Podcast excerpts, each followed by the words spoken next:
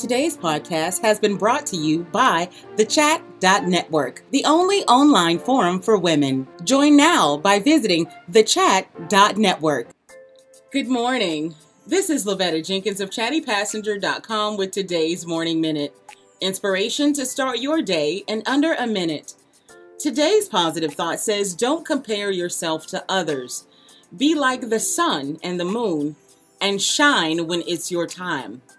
I know a lot of times in life, people will often compare themselves or have someone else compare you to someone else. I want you to know that comparison is the thief of joy. Be happy with who you are in the moment and know that when it's your time to be in the spotlight, nothing is going to stop it. So for now, celebrate those who have the attention of the public and wait patiently for your turn. But when it comes to being your turn, shine like never before. This has been Lavetta Jenkins of chattypassenger.com with today's Morning Minute. I'll see you tomorrow.